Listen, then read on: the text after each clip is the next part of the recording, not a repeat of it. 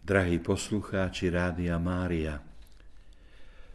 V mnohých gotických chrámoch môžeme obdivovať nádherné tabuľové oltáre, ktoré sú akoby veľkou knihou dejín spásy. Známe sú spišské oltáre od majstra Pavla z Levoče, jeho žiakov, alebo aj nádherný gotický oltár v Marianskom kostole v Krakove, na tzv.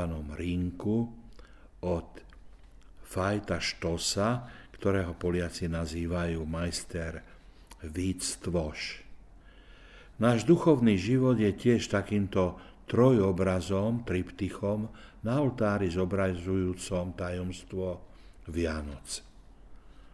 Na prvej tabuli je Ján Krstiteľ, prorok z púšte, ktorý sa predstavil ako hlas volajúceho na púšti. Pripravte cestu pánovi. Na druhej tabuli oltára je obraz nazareckého dievčaťa, skromného, ale nesmierne vznešeného, nepoškvrneného hriechom, vyvoleného a predurčeného, aby sa mohlo stať matkou spasiteľa sveta.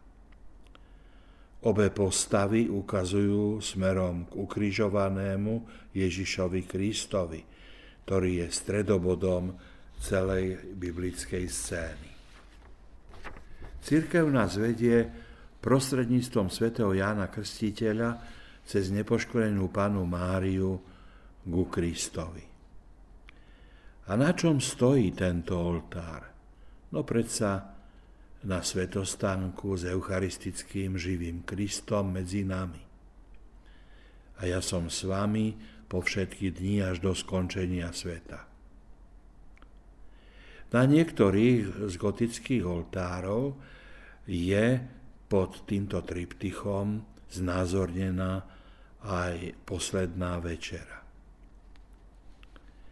Spýtajme sa najprv, že v čom spočívala Jánová poslušnosť Božej vôli.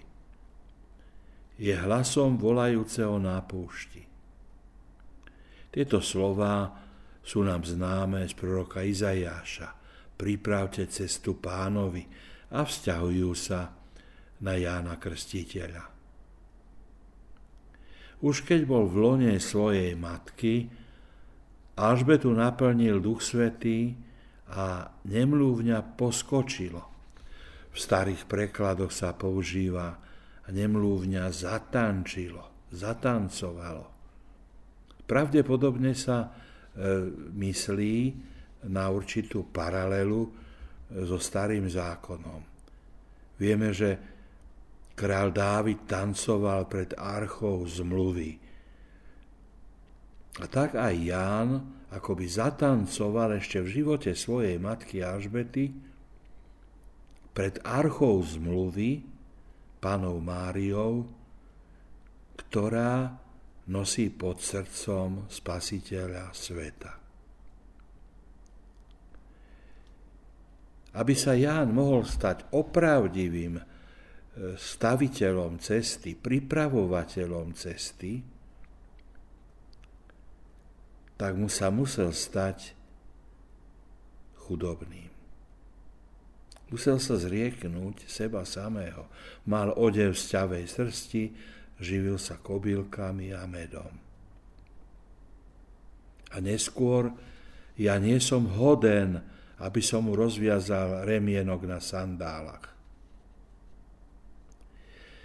Istá stará byzantská ikona, ktorú ja veľmi obľúbujem, znázorňuje Jana Krstiteľa ako aniela s krídlami. Ján je poslom, ale poslom rýchlým, tak ako aniel. Pre, preto písateľ ikony mu mm, pridáva krídla. Krídla ako angelos, ako aniel, ako posol, ktorý naplňa Božiu vôľu a naplňajú bez ozvýšku a veľmi rýchlo. Ján na tejto ikone stavia cestu smerom hore.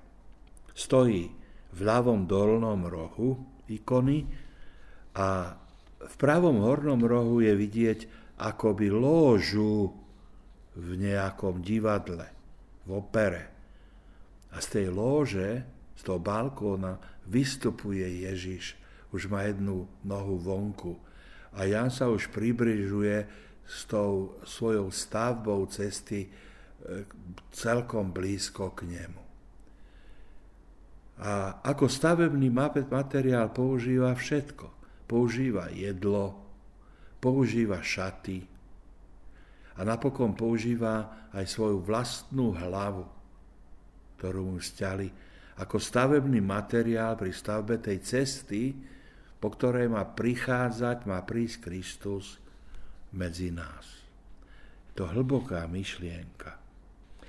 A ešte ako koberec, taký behúň, rozprestiera úžasným spôsobom koberec,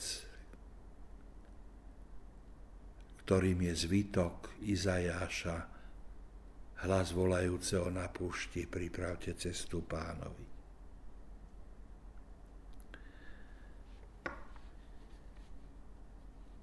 Už keď bol v lone svojej matky, Alžbetu naplnil duch svetý a nemluvňa poskočilo.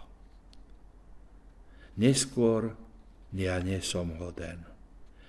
Pokora, poslušnosť.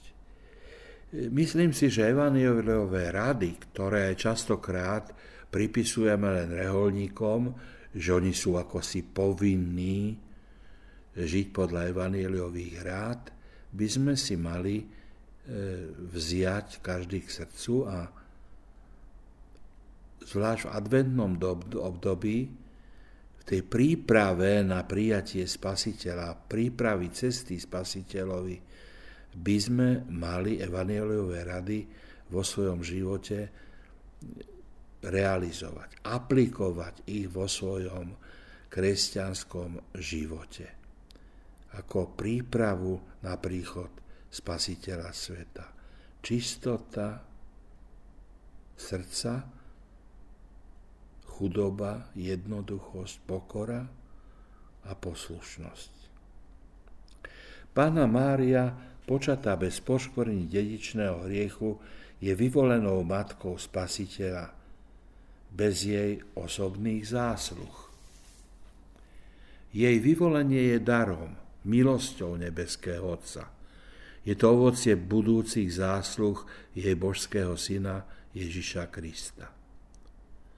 A takto stojí pred nami na oltári ako panna najčistejšia, nepoškvrnená.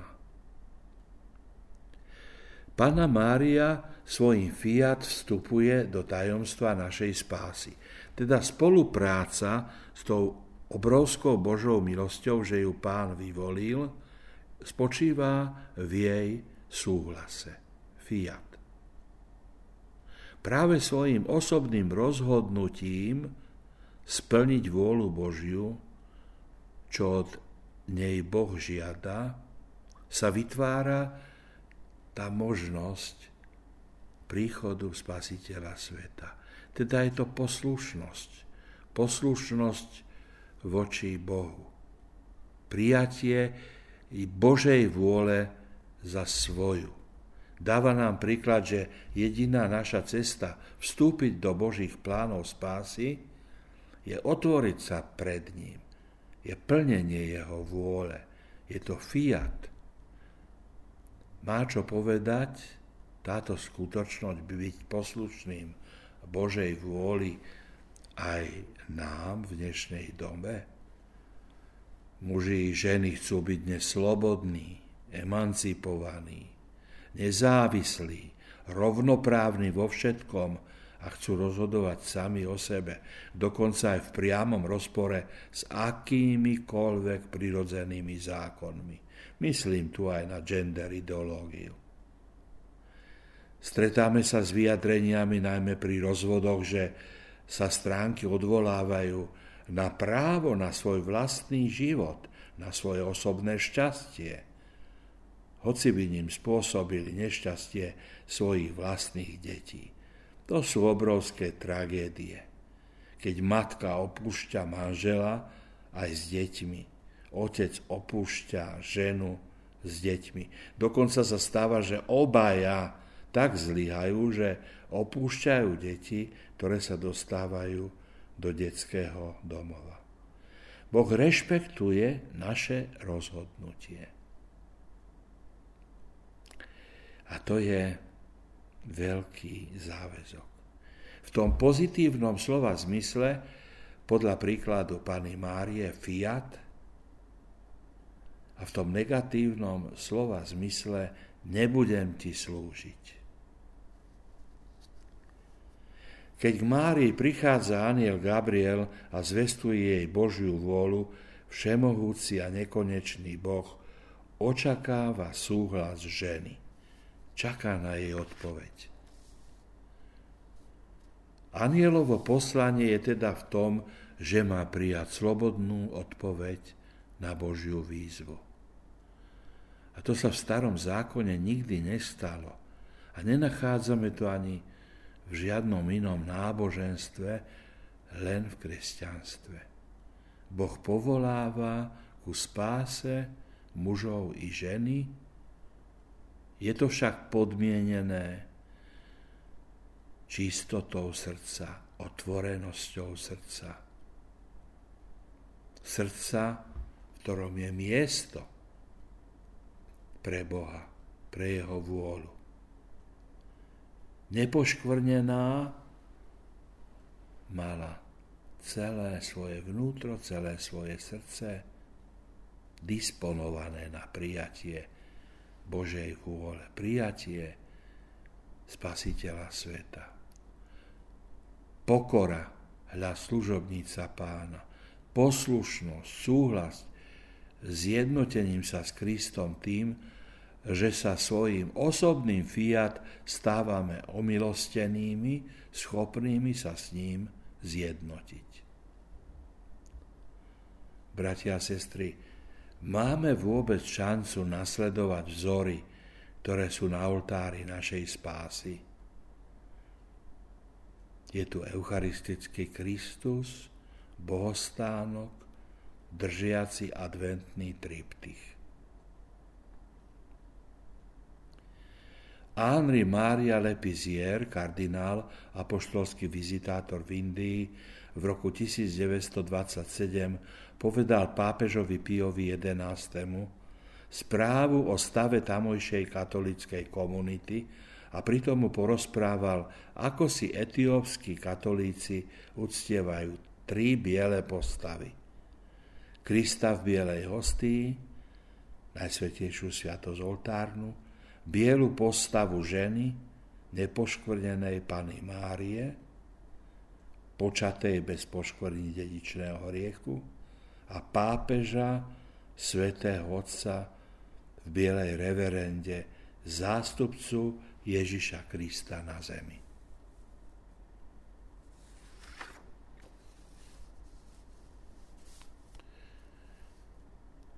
Svetý Ján Bosko mal raz sen, ktorý vlastne vyjadruje to isté. Videl loď církev na šírom rozbúrenom mori. Pri kormidle stal pápež, svätý Otec, loď církvy zo všetkých strán napádali iné bojujúce lode a obrovské vlny. A pápež naraz badal, ako sa z mora vynorili dva stĺpy.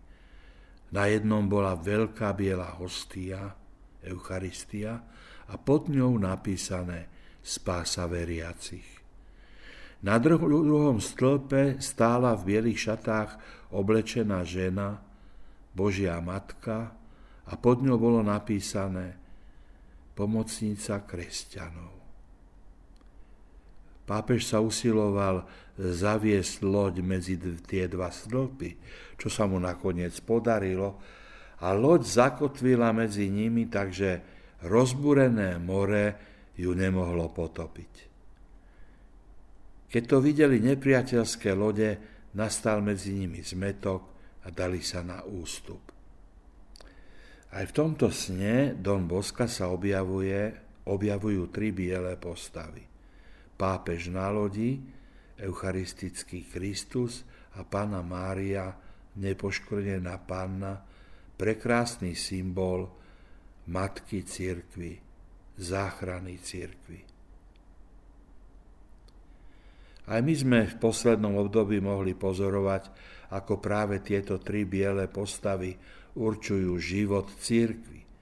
Ako pápeži svätý Ján Pavol II, Benedikt XVI a svätý otec František vedú a zakotvujú loď církvy medzi stĺpmi Eucharistie a Božou Matkou. Existuje teda hlboký vzťah medzi tajomstvom Eucharistie, Panou Máriou a službou nástupcu svätého Petra. Vyjadruje to aj starodávny hymnus Tomáša Akvinského Ave verum corpus natum de Maria Virgine. Buď pozdravené pravé telo narodené z Panny Márie. Svetý František Saleský to raz formuloval takto. Ak chceš mať priazeň Pany Márie nepoškvrnenej, chod na sveté príjmanie. Pretože keď príjimaš Najsvetejšiu sviatosť, príjimaš telo, ktoré sa zrodilo z jej tela a krv z jej krvi. Lebo predrahé telo spasiteľa prítomné v Eucharistii vzniklo v lone panny z jej krvi. Aj svätý Pius X, pápež Eucharistie, pomenoval našu milú nepoškvrdenú milou páňou od Najsvetejšej sviatosti. Svetý Ludovit Mária Grignon z Montfordu vo svojej knihe o pravé marianskej úcte venuje kapitolu o spôsobe, ako máme pristupovať k svetému príjmaniu v duchu marianskej úcty. Odporúča, pokorne popros túto láskavú matku, aby ti požičala svoje srdce, aby si mohol prijať jej syna za rovnakých podmienok, ako ho prijala ona. Povedz jej, že ide o slávu jej syna. Aby nevchádzal do nečistého a nestáleho srdca, ako je tvoje. Pozvi ju, aby bývala u teba a tam prijala svojho syna. Popros ju, daj mi svoje nepoškvrnené srdce Mária. Drahí bratia a sestry, Pana Mária, počatá bez poškorní dedičného hriechu, a teda ochránená aj pred všetkými osobnými hriechmi, si tento jedinečný Boží dar nesie vo svojom srdci počas celého života a po svojom usnutí samozrejme aj do otcovho domu. Je to nevyslovné vyznačenie, keď sa jej postava často objavuje aj na trojičných stĺpoch v spoločenstve Najsvetejšej Trojice – Otca, Syna i Ducha Svetého. Mohli by sme povedať, že jej nepoškodené srdce vyžaruje na každého žiaru, ktorá pretvára aj hriešne ľudské srdcia na srdcia čisté, mariánske. Jej nepoškodené srdce snáď najvýraznejšie vyniká v spojitosti s jej božským synom. Pred niekoľkými rokmi sa mi na fare v Nových zámkoch dostala do rúk kazateľská príručka Antona Bernoláka. Viete, že dlhé roky bol Anton Bernolák novozámockým farárom, dekanom a bol známy e, svojimi kázňami. Rozprával perfektne, po, samozrejme po slovensky, po nemecky, po maďarsky, a v tom čase nové zámky obývali teda obyvateľia troch národností. V jednej z jeho kníh, príručiek homiletických, kazateľských, som si mohol prečítať jeho vlastnoručné poznámky k kázňam na jednotlivé liturgické obdobia.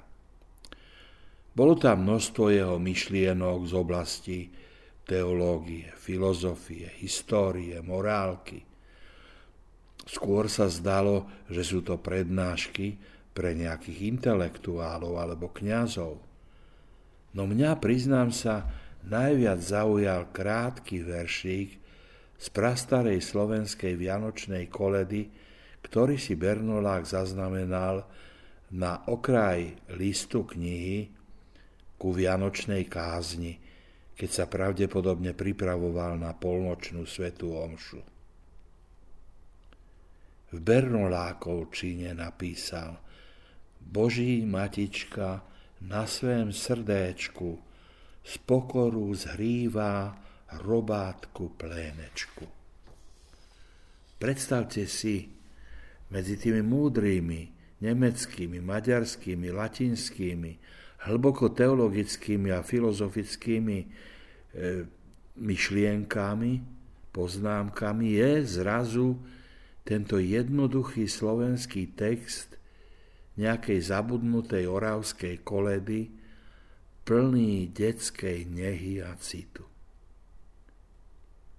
Ja som tam v tom momente pocítil tú nepoškvrnenosť Božej Matky až takú dievčenskú nepoškvrnenosť a lásku a cit. Áno, je to prejav tej istej pokornej lásky, ktorá vyžaruje z nepoškvrneného Márínho srdca.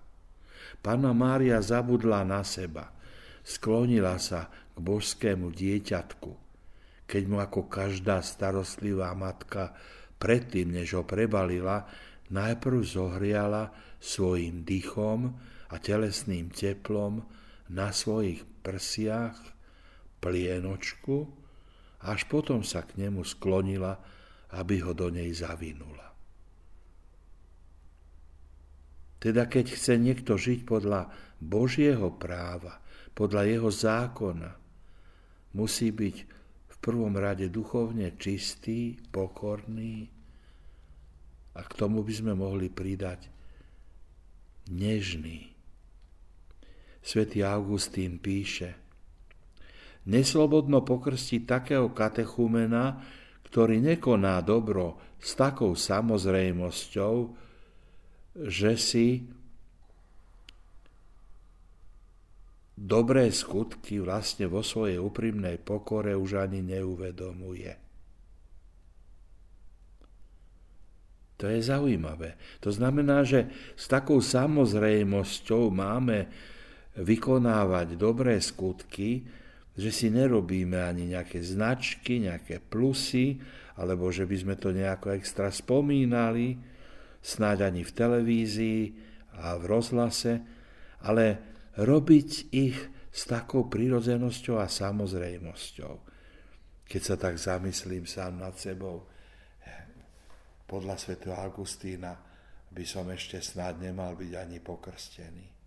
Pretože si až príliš uvedomujem často nejaký ten dobrý skutok, až sa mi podarí urobiť a príliš som naň hrdý.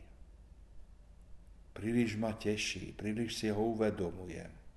Ak bol niekto vo svojom živote skutočne šťastný, tak to dosiahol len cestou takejto opravdivej pokory a čistoty srdca. Pokora zdokonaluje človeka. Čím je človek pokornejší, tým je dokonalejší. A čím je človek vzdelanejší, opravdivo vzdelanejší, nielen tak formálne, ako sa dnes hovorí my, intelektuáli, ale vzdelaný to Božou vzdelanosťou a múdrosťou, tým je pokornejší. Stromy obťažené plodmi sa zohýbajú. Stromy bez ovocia majú vetvičky vstýčené nahor. Aj prázdne obilné klásky, ktoré pyšne v spriamene sa týčia smerom nahor, sú prázdne. a len plné sa pokorne skláňajú k zemi. Sveta Terézia napísala, kto si myslí, že znamená veľa, neznamená nič. A kto sa nazdáva, že neznamená nič, ten znamená pred Bohom mnoho. Aj preto si pán vybral práve Máriu, pokorné, jednoduché, chudobné, nazarecké dievča, aby práve ona sa stala matkou jeho syna.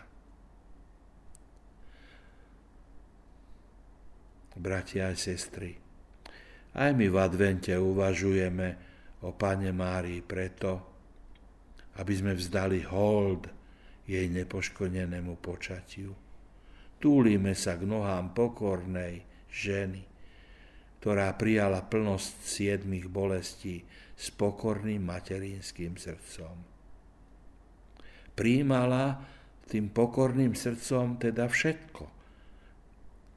Tú radosť z toho, že sa mohla stať matkou dieťaťa, Božieho syna, ale s otvoreným srdcom príjma aj tie meče bolesti, ktoré musí prežívať v prítomnosti svojho syna spasiteľa sveta. Bratia a sestry, prežívajme v týchto chvíľach adventu jednak tú horlivosť Jana Krstiteľa, ktorého na ikonách znázorňujú s krídlami.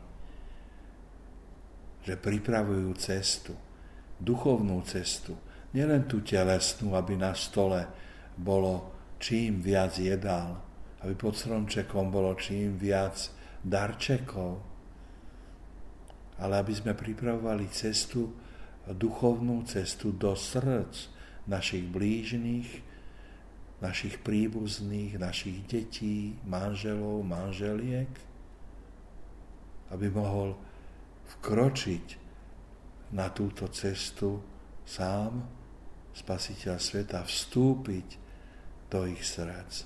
Ako najväčší dar, pretože on je Božím darom, ktorý prichádza na tento svet, aby nás spasil. A teraz už príjmite moje biskupské požehnanie. Pán s vami. I s duchom tvojim. Nech je požehnané meno pánovo. Od tohoto času až na veky. Naša pomoc v mene pánovom. Ktorý stvoril nebo i zem. Nech vás žehná všemohúci Boh Otec, i Syn, i Duch Svetý. Amen.